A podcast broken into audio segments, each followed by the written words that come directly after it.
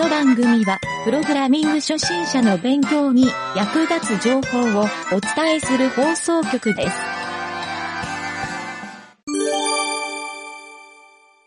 ブログ紹介のコーナー。はい、どうも、ゆげたです。えー、今回はですね、えーこのブログ紹介のコーナーで、ちょっと外部の記事で面白いものがあったので、紹介しようかなと思って取り上げてみます。はい、えーこれはですね、えー日経さんのページですね。日経 X テックっていうサイト。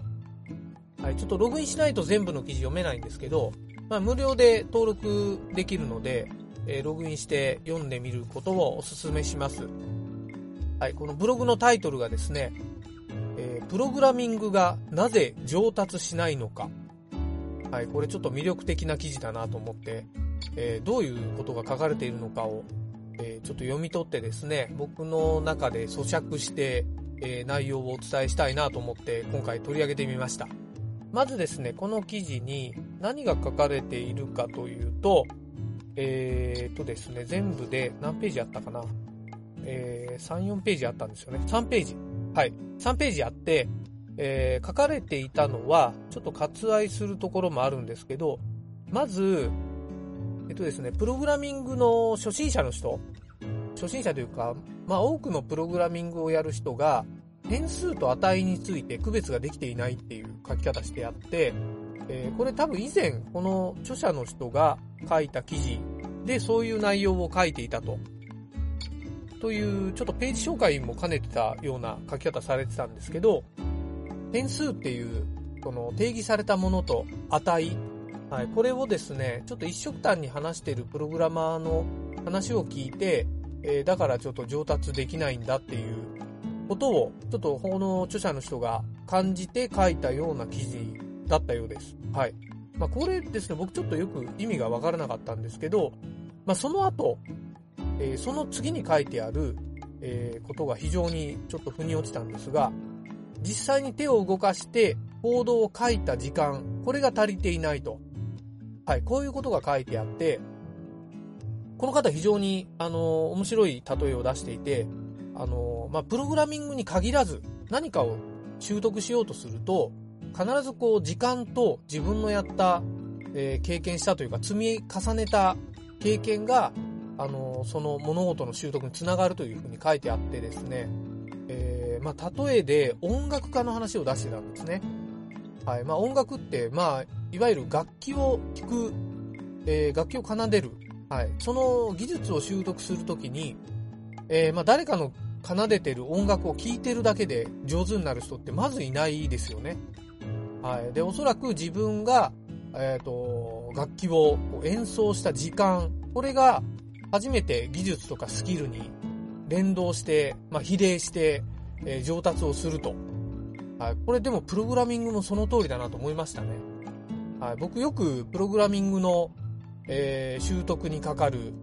最低行数っていうのをよく言うんですけど、あの、これ1万行って言うんですね。はい。英語の学習とかでも1万時間学習したら一丁前に話せるようになりますよみたいなことをよく英会話教室なんかでも言っているらしいので、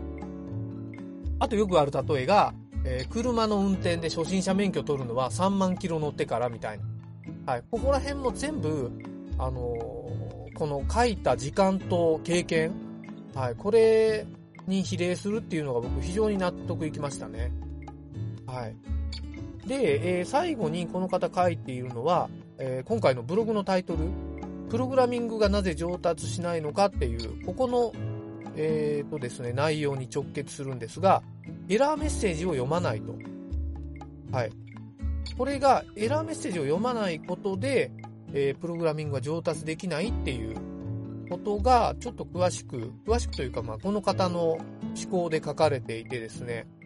まあ、なんかあの、エラーメッセージが出ると、怒られてるような気分になってしまうっていう意見を聞いたらしいですね。はい。これ非常に僕もですね、よくわかる感じがしましたね。はい。あの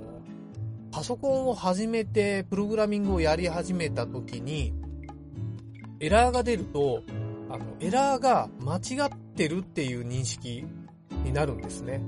これが、あの、実は僕最近エラーが出ると、まあもちろん間違ってエラーが出るっていう場合もあるんですけど、なんて言うんでしょうね、分岐が間違ってるっていう思考、別の分岐が存在するっていうので、えー、まあ合ってる間違ってるっていうよりは、分岐のアルゴリズムのやり方、ここを見直す一つのきっかけだというふうに考えるようになったんですね。はい。なので、このエラーが出て、えー、しまった時の認識の仕方、まあ、合わせてですね、そのエラーメッセージを読むか読まないかで言うと、えー、怒られてるんで、あまりこう、意識して読まなくなってる人が多いんじゃないかっていうふうに書かれていたのが、あの、なるほどね、と思って。はい。これあの、質問サイトとかで、えー、エラーが出て、どうしたらいいですかって聞いてるんですけど、あの、回答者がみんな、エラーのメッセージを貼り付けてくださいみたいに、何のエラーが出てるかわかんないのに答えられないっていう風に言ってるのが、あの、やっぱり、ちょっと本当に、なんでしょうね、あの、お笑いのコントを見てるような感じにも見えるんですけど、あの、本当にエラーメッセージを読まずに、エラーっていう認識だけで判断してしまう、えー、初心者プログラミングの人は、上達がやっぱりできない感じになってるっていうらしいんですね。らしいというか、まあ、これは本当に納得できる感じですね。はい。まあ、こんなことが書かれてる、この日経 X テックの記事なんですけど、まあ、とてもですね、ちょっと有意義であるなという、まあ、書き方的にちょっともっとバズってもいいかなとは思ったんですけど、はい、あの、非常に納得ができるなと思って、え、できれば、プログラミングスクールとかをやってる人とかが、ちゃんとこの内容を咀嚼して、理解しておくのがいいんじゃないかなというふうに思いましたね。はい。まあ一番ちょっと腑に落ちた、この、コードを書いてる時間が重要っていう。まあこれを考えると、よくですね、なんかネットの広告とかで、プログラミングスクールの広告で、1ヶ月で上達できるっていうか、習得できる。このプログラミングスクール入りませんかみたいなのを、僕よく見るんですよ。はい。1ヶ月でできんのかなっていうのも、やっぱり正直思うんですけど、まあ多分そこのほとんど全ての人が、1ヶ月経った段階で、上達した感覚が持てないんじゃないかなっていう。まあここもですね、やっぱり経験と蓄積によってですね、まあ1ヶ月程度のプログラミングだと多分腑に落ちることがないんじゃないかなっていう風にちょっと思いましたね。はい。なのでまあ1ヶ月とかプログラミングスクールを否定するわけではないんですが、えー、結局は自分がやった時間に比例するというところが理解できると、あまりこの1ヶ月でプログラミングスクールを上達させるっていう誘い文句とかは、まあ、あまりここに踊らされない方がいいかなというふうに感じました。はい。まあ、あとですね、ちょっと参考書とか、あの、プログラミングのですね、えー、よく多分学習するときに買うと思うんですよ。で、ここもちょっと落とし穴があるかなと。ここはちょっと、ここからは個人的な意見なんですけど、まあ、参考書買って勉強して、えー、それでもよくわかりませんって人多いと思うんですよね。はい。で、これはですね、まあ、参考書に書いてある内容が理解しやすいしにくいっていうのはあるかもしれないんですけど、参考書を買ってきて、まあ中に書いてある tips とかプログラミングいっぱい書いてあると思うんですよ。えー、で、それを自分なりにこう打ち込んでみて、えー、うまく動きました。はい。えー、それで終わってしまう人がやっぱ多いんですよね。でうまく動いて、えそれってサンプルなんで、その後自分がその行動をどうやって汎用的に使うかっていう、この思考にならないと、プログラミングって習得できないんですよ。はい。なので、参考書全部終わったとか、スクール全部終わりました。でも、プロとしてやっていく自信ありませんって人多分5万といると思うんですよね。はい。これがですね、参考書を買って、tips をやって、えー、それをですね、自分なりに書き直してリファクタリングして、自分が作りたいものを作ると。ここからプログラミングのスキルアップがスタートするっていう。まあ、このスタートラインに立てないっていう人も多いっていうのが、なんかこの記事を通して僕が感じたことでしたね。はい。まあ、ちょっとですね、これを踏まえて、改めて、えー、僕がですね、まあ、これよく湯気式っていう風に僕呼んでるんですけど、あの、プログラミングの成長の4段階。はい。これをちょっと最後にご紹介して、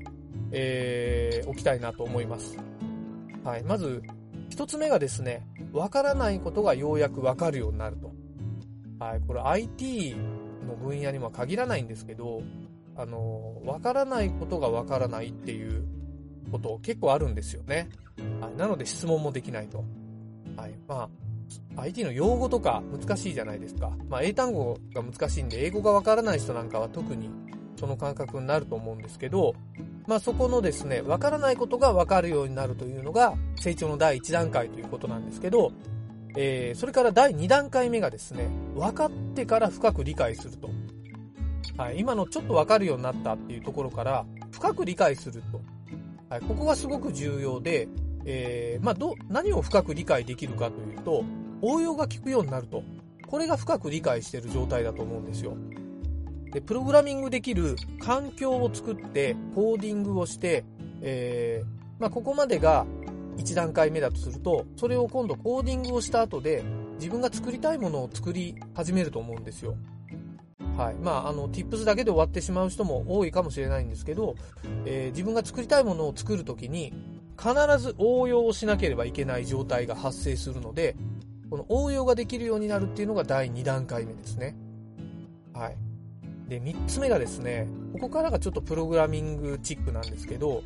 理解したことを使いこなすことができると。という感じなんですけど、あのー、これはですね、プログラミング的に言うと、アルゴリズムっていう領域なのかなと思いますね。はい。まあ、一つのプログラミング、えー、っていうのを今度組み合わせをするっていう状態になって初めて、まあ、大きいプログラミングができるわけなんですけど、まあ、その時にやっぱり効率性を追求するとか、まあ、よりえー、なんでしょうね、不具合が起きにくいような、とか、えー、まあ、処理が軽いとか、まあ、こういうのをですね、やっぱりアルゴリズムとして捉えることができるようになる。はい、これを第3段階目として、えー、考えるといいんじゃないかなと思いますね。そして、最後の4段階目。はい、ここが実は一番重要なんですけど、あのー、これはですね、自分で作ったものを人に使ってもらうと。はい、人が使わないツールをいくら作ったところで、多分誰からも評価されないので、自己成長にはつながるんですけど、あの、大きい成長にはやっぱりつながりにくいんですね。人の評価をやっぱり真摯に受け止めて、えー、なんかここもっとこうした方がいいよっていう意見が聞けるって多分、すごい成長につながると思うんですよ。はい。なので、チーム開発などをやると、成長度がやっぱり格段に上がるっていうのはそこかもしれないですね。はい。まあ、そんな感じでですね、え、ー、と、他の人が関わることにつながってくると、本当にプログラミングとしてスキルが上達するという感覚も持てるし、えー、改めてですね、他人から、あの、評価されるプログラマーというか、プログラミングスキルが、はい、身についていると思ってもいいかもしれない。はい。えー、で、それでですね、この4段階を、え、聞いて、やっぱり改めて思うのは、途中で挫折をする人ってやっぱり多いんですよ。この4つの段階で。例えば、初めのわからないことがわからない。ここで挫折する人ももちろん多いんですね。分かってから深く理解する。はい、ここでも、あの、深く理解できなくて挫折する人もいますし、で理解をしてもその後アルゴリズムで効率をどう良くしていいか分からなくて悩んで挫折をする人もいるし、他人が使ってなんかちょっとあの嫌なことを言われてえー、それをちょっと自分の改善点として認められなくて挫折をしてしまう人。はい、どこにでも挫折ポイントは存在するんですけど、えー、まあその挫折ポイントをポジティブに捉えると非常に成長ポイントにつながるんじゃないかなというのが、この4段階成長のポイントでもありますね。はい。まあ逆に言うと全てモチベーションを高く持って、えー、挫折することなく成長できるって人も中にはいるので、まあ、ぜひですね、このコツを知ってもらって、自己成長につなげられるといいかなというふうに思いました。はい、そんなわけで今回は、プログラミングがなぜ上達しないのかという記事をもとに、ちょっと自己理論というか僕の思考も合わせて紹介してみました。この番組を聞いてる方はですね、プログラミングを成長したいなと思っている人が大半だというふうに思っているので、えー、ちょっと今回はですね、なんか、あのー、僕の意見を押し付けるような言い方も中にしていたかもしれないんですけど、ちょっと自分なりの意見などあれば、なんかお便りとかいただけると、えー、ちょっと番組で紹介させてもらいたいなというふうに思います。はい、という感じで、えー皆さんのプログラミング成長の何かしらの役に立つことを願っておりますので、また今後も番組をごひいきのほどよろしくお願いいたします。という感じで今回はその辺で失礼します。